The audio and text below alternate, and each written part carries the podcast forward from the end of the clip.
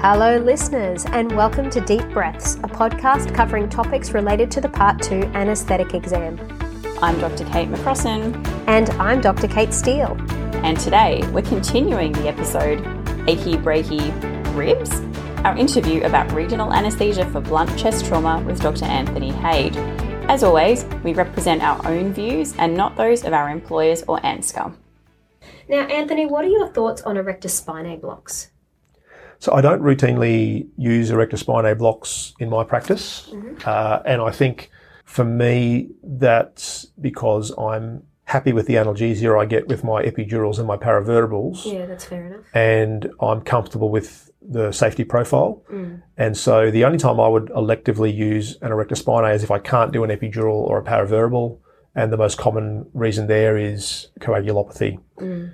I'm sure that sometimes when I've done a paravertebral, it's been an inadvertent erector spinae yeah. because if you think about it, if you think you've got loss of, if you touch the transverse process, you think you have loss of resistance and you thread the catheter, but it's not, mm. that ends up being by definition mm. pretty much an erector mm. spinae block. Yeah, now, where the catheter is, is not that important. What really matters is when you give your test dose to your patient, do they get pain relief? Mm. And if the catheter is in the right spot, I find if you give five mils of something dilute, for example, 0.25 bupivacaine with adrenaline or 0.2% uh, ropivacaine, mm. and then you wait five minutes, you should notice a difference. Mm. You don't have to answer this question if you don't want to. Um, and forgive my ignorance because I, I don't do regional anaesthesia a lot. Um, but I have heard some talk that because of the location of erector spinae blocks, there may be some benefits in terms of chronic pain syndromes, particularly associated with like breast surgery. Um, do you, like, have you noticed any, or are you aware of any sort of benefits that erector spinae would um, provide for patients that are in that particular subgroup, so patients that are more likely to have chronic pain syndromes as a result of surgery? Uh, I don't know that there's any really high quality evidence, but Fair there's enough. a lot of there's a lot of uh, research taking place in this mm. space. Mm. The main benefit for erector spinae, in my mind, is that it is technically less challenging than a paravertebral, yeah, and it may give you analgesia that's either equivalent or only slightly inferior. Okay. So that to me is is the main benefit. Is can if it if someone was to do a trial to show that erector spinae blocks are as good as paravertebrals, mm. the main benefit would be that it's less of a barrier to entry for say beginners and intermediates mm. because it's less of a daunting thing mm. to to do the erector spinae plane block because yeah. it's all completely ultrasound guided. It's not blind, yeah. and there's certainly a sense that it is less dangerous because you're getting less close to the yeah, lung. I must admit, uh, again, with the caveat that I've never actually performed an erector spinae block in my own practice, I think I would be much less stressed as a beginner doing an erector spinae or some sort of fascial plane block as opposed to something like a paravertebral, just because of the perceived safer profile in terms of the the performance of that block. So that's yeah. it is a legitimate point to make, yeah. uh, and uh, and so I guess my my answer to that is particularly people who are who are coming through their training now and learning, uh, if you have the capacity to do paravertebral blocks on people who already have an ICC in situ, mm. uh, they're a good they're a good group because if, if you are un- first of all pneumothorax and hemothorax is very very rare, mm. uh, and secondly if it does happen they've already got the treatment in situ, mm. and I've uh, I'm not aware of any patients that I've had where I've caused a pneumothorax or a or a hemothorax. Uh, with with a paravertebral block. Mm. Um, there's certainly a lot of research in this space, so what I'm saying now may may change, uh, yeah. and um, and that's always a a, a, um, a, challenge keeping up with the literature. Yeah, but uh, but last time I looked, I was not blown away by the evidence for erector spinae blocks, okay, cool. especially in rib fractures. Okay, cool. Uh, and my own, I guess my own bias is that I have used thoracic paravertebrals and thoracic epidurals for several years now yeah. found that they've benefited patients quite a lot. Yeah. And I have not seen the same high level of analgesia with every single erector spinae block that I've encountered. That's it's not to say that they don't work. Yeah. It's not to say that uh, that they're useless, but yeah. um, my my bias is, I guess, against them for those reasons. Yeah, that's understandable. That's fair enough. And I'd also counter that they're always easier because I personally find sometimes you have a very limited ultrasound view of the transverse process and then trying to get your, your needle, particularly in someone lateral and intensive care is the classic kind of place where that happens, trying to get the picture to com- perfectly line up such that you have your target and you're getting your needle and you can actually see your needle in a dense muscle. It's not always easier, and in fact, sometimes I think it's harder. So that might be a little bit of a Yeah, the ultrasound, if any ultrasound guided procedure is more complex than a blind procedure mm. because you have you don't need a third hand and you don't have goo mm. everywhere. Yeah. So the other thing I wonder about erector spinase is is some of the analgesia just from systemic absorption of the local anaesthetics. Yeah, Uh, that's true, and that's I, I believe. Well, again, forgive my ignorance because this may be established already. Is that a lot of the research that's going on at the moment with regards to erector spinae blocks is the sort of the way that we dose them, um, because it is a an area where there's a lot of systemic absorption, like you say, and obviously there's that balance between providing enough analgesia but not. You know, not providing a patient with side effects from excessive absorption of, of that analgesia. So Yeah. that's that's fair enough. I think it's certainly an area that is worthwhile researching, Mm. uh, and um, and and I would. I would, I would be happy to be uh, proven wrong if some good trial comes out. And Yeah, of course. uh, but um, last time I checked, I, I did not see any any Fair good evidence. But I certainly do do erector spinae blocks myself yeah. if I cannot do mm. a paravertebral because of technical difficulties or because of coagulopathy. So it's not like I never do them. Yeah. They're just third on my list That's fair rather enough. than first. Now, Anthony, what are some of the pitfalls of regional anaesthesia for rib fractures? So one of the problems is you're often doing these procedures outside of the operating theatres. You might be doing them in a patient in the emergency department or the ICU. Mm. So you need to be sure that the common and predictable problems that you would normally be able to treat uh, are able to be treated in your outlying environment. So somewhere between 10 and 15% of our patients get hypotension such that they require fluids and vasopressors. So making sure they have real basic stuff, like they have a drip that's working, you know where to get the aramine if you need it. Uh, the reason why they get hypotensive is partly because of uh, they're often old patients with antihypertensives. They're often a trauma patient, so they might be a little bit hypovolemic. You're sitting them up, so the venous pooling, and then you're taking away all their all their pain. Uh, so that's that's the probably the most common out of all of the minor things. Uh, you've also got to be mindful that if you take away all the pain and someone's got a lot of opioids on board, they may just go to sleep or stop Yeah. breathing. So you always want to make sure that you have the capacity to suction the airway, bag mask ventilate, and give naloxone. Obviously, you want them to be monitored, uh, and uh, and if you follow all of those things, you can you can reduce the risk of those things happening. Getting your lefts and your rights mixed up is a problem with all unilateral blocks. Um, so making sure that the left-sided ribs are actually broken, not the right-sided ribs. And mm. sometimes patients don't really know if they're a little bit demented. Yeah. So I always have a look at the, the CT scan and, and double check the side. Yeah, that's a good point. Um, a lot of the time, it's obvious in regional anaesthesia. If someone comes into your induction bay and they've got a big plaster cast on their right ankle, mm. it's it's more likely that we're doing an operation on the right leg than the left. Mm. But for regional anaesthesia, where there is no outlying signifier of where the injury is, that's that's I guess a risk factor for for messing that up. The mm. other thing is if you have a patient who's in hospital, they might be on Clexane, heparin, warfarin, and that can mm. easily be missed if you are not the if you're not the one who's been intimately involved in that patient's care mm. and someone's referred them to you. It, it's always worthwhile double checking, you know, the allergies, the, the coagulation, all the usual things that we that we probably should be doing before we do any of these procedures. The the more of these cases I'm involved in, the better my judgment becomes. So uh, there are situations in the past where I've had a patient with blunt chest trauma and I've elected to do a paravertebral and then they've had maybe not the greatest analgesia and then in retrospect I go, gee, I wish I'd done a thoracic epidural for that patient.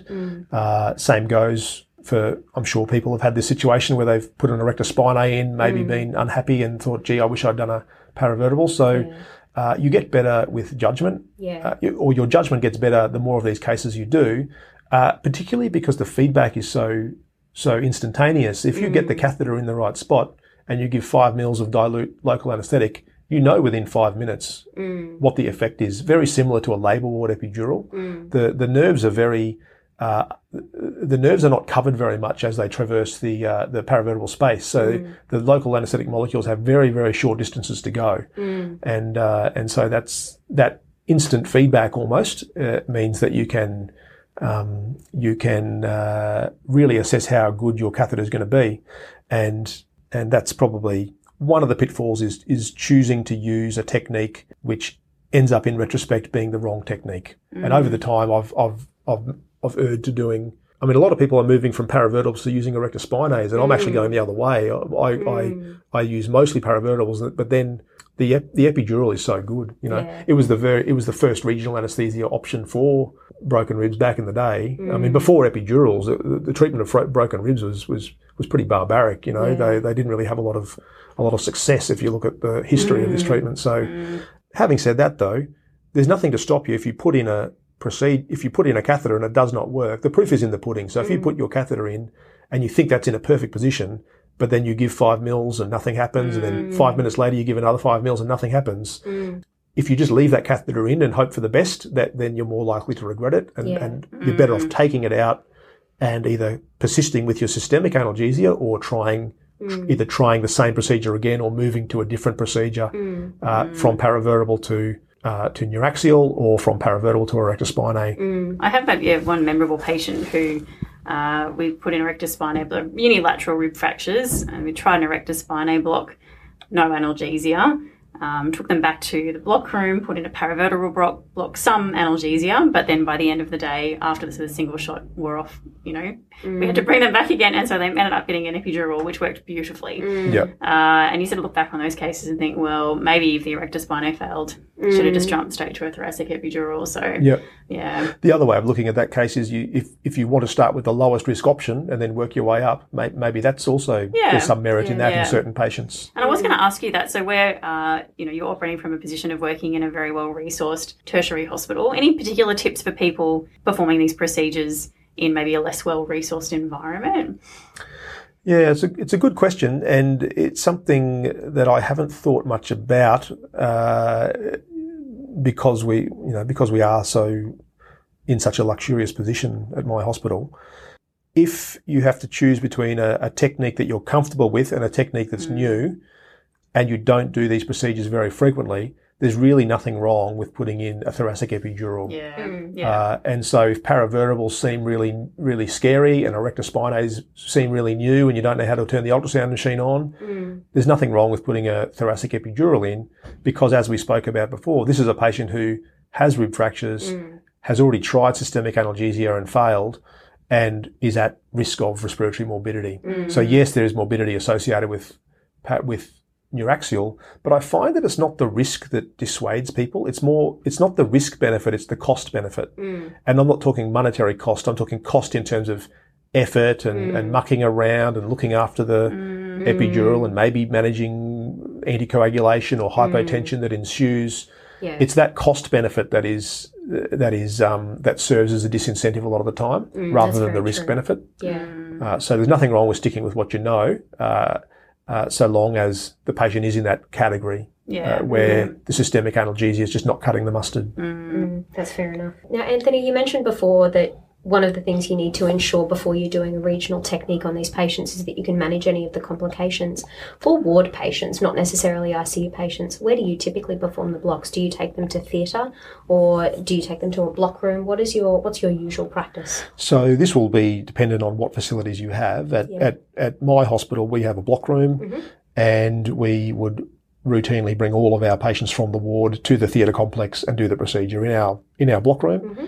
Uh, if someone is in the emergency department or the ICU, I would go there. Yeah. Uh, but I don't, I don't think it's a good idea to do these sorts of procedures on a, on a ward patient on the ward. No, I completely agree. Uh, I, I guess you could set it up so you have a roving team that could go. I've never heard of that happening. It No. wouldn't be impossible, but it's certainly not what, what we do at my hospital. No, and it's I certainly haven't heard of that happening at other facilities either, purely because I just don't think you have the capacity to manage airway um, airway issues and sort of loss of consciousness, loss of respiratory drive in these patients. So I think that's fair enough.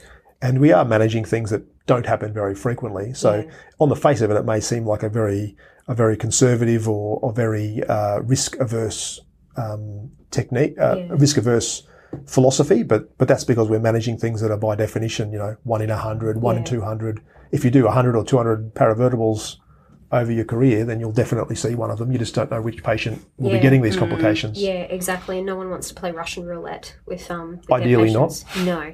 Now, Anthony, any particularly memorable uh, cases that you have um have seen in your practice of regional anaesthesia for t- uh, for chest trauma? The most memorable one for me, I guess, would be would I, I had one patient who had a paravertebral catheter get infected on day five or so. Uh, so that kind of keeps in my mind how important sterility is. This is a chap who also his drips got infected as well, and some people are just more prone to infections than others, diabetics and whatnot. So that one sticks out in me as probably the worst uh, complication that I've personally had. And a lot of these infections, you take the catheter out, you give a course of antibiotics, and, and they come good. It's very rare that the that the infection becomes severe, Yeah. uh, and that's what happened on this occasion. But that highlights also how important it is the daily review of the catheter is. Um, the other one that sticks out in my mind is one case that I wasn't personally involved in, but it was a case that happened at my hospital where a patient had broken ribs, and in the process of sitting them up and getting them ready, they actually developed a pneumothorax Oh wow. before the needle was actually going in. oh jeez. And so that was a little bit uh, hairy because the patient was very obese, and uh, and the anaesthetist involved had to had to negotiate putting in a an ICC. Uh, and once again, these are these are rare things, but they happen when you do a lot of procedures. And if you got to remember that the broken ribs, you've got jagged edges, edges of bone that are right next to the pleura. If you start moving a patient around on this occasion, it just sort of put a little, put a little rip in the pleura. yeah. I guess it's also possible this patient had an undiagnosed pneumothorax from their trauma that just just happened to kind of Yeah. come come to fruition at that point in time. Yeah. Uh, a slow leak, so to speak. perhaps, yeah. Yeah. So that's the other thing I, I didn't mention before, but we, we have a ICC kit in our block room, Mm. uh, which is also very close to our trauma theatre. So uh, it serves two purposes there, but. Mm. Um, uh, that was a very harebrained, um, well, a very hairy uh, situation, and probably Mm. probably the most extreme side effect or complication that comes to mind for me Yeah, at our would've hospital. Been- That been quite scary. It's been a great chat about regional anaesthesia for uh, blunt chest trauma, which is one of my interest areas as well. So we've been nerding out on that. Um, but every week at the end of the Deep Breaths podcast, we finish with a question What have we learnt this week in anaesthesia? So, Anthony, what have you learnt this week? Uh, I I haven't learnt much about anaesthesia this week, to be honest. I, I'm just getting ready to examine the primary candidates, so I've been learning all the secrets of the primary exam. Ooh. So And uh, what can you tell us? I can't tell you anything while the microphone's on, Kate. So uh, we might meet up afterwards, and I'll fill you in. Excellent. So useful. So useful. going through the primary. Fantastic. Fantastic. That's great. Thank you very much. Look, thank you so much for your time, Anthony. That's okay. Thanks for thanks for having me. Well, it's been a really interesting discussion on today's episode of Deep Breaths. As always, you can contact us at deepbreathspod at gmail.com. We'd love it if you spread the word to follow us on your favourite podcast platform and even review us. And if you know someone that you think would be a great interviewee, or you think you would be a great interviewee, please feel free to let us know. Thanks for listening, and we hope you can join us next time on Deep Breaths.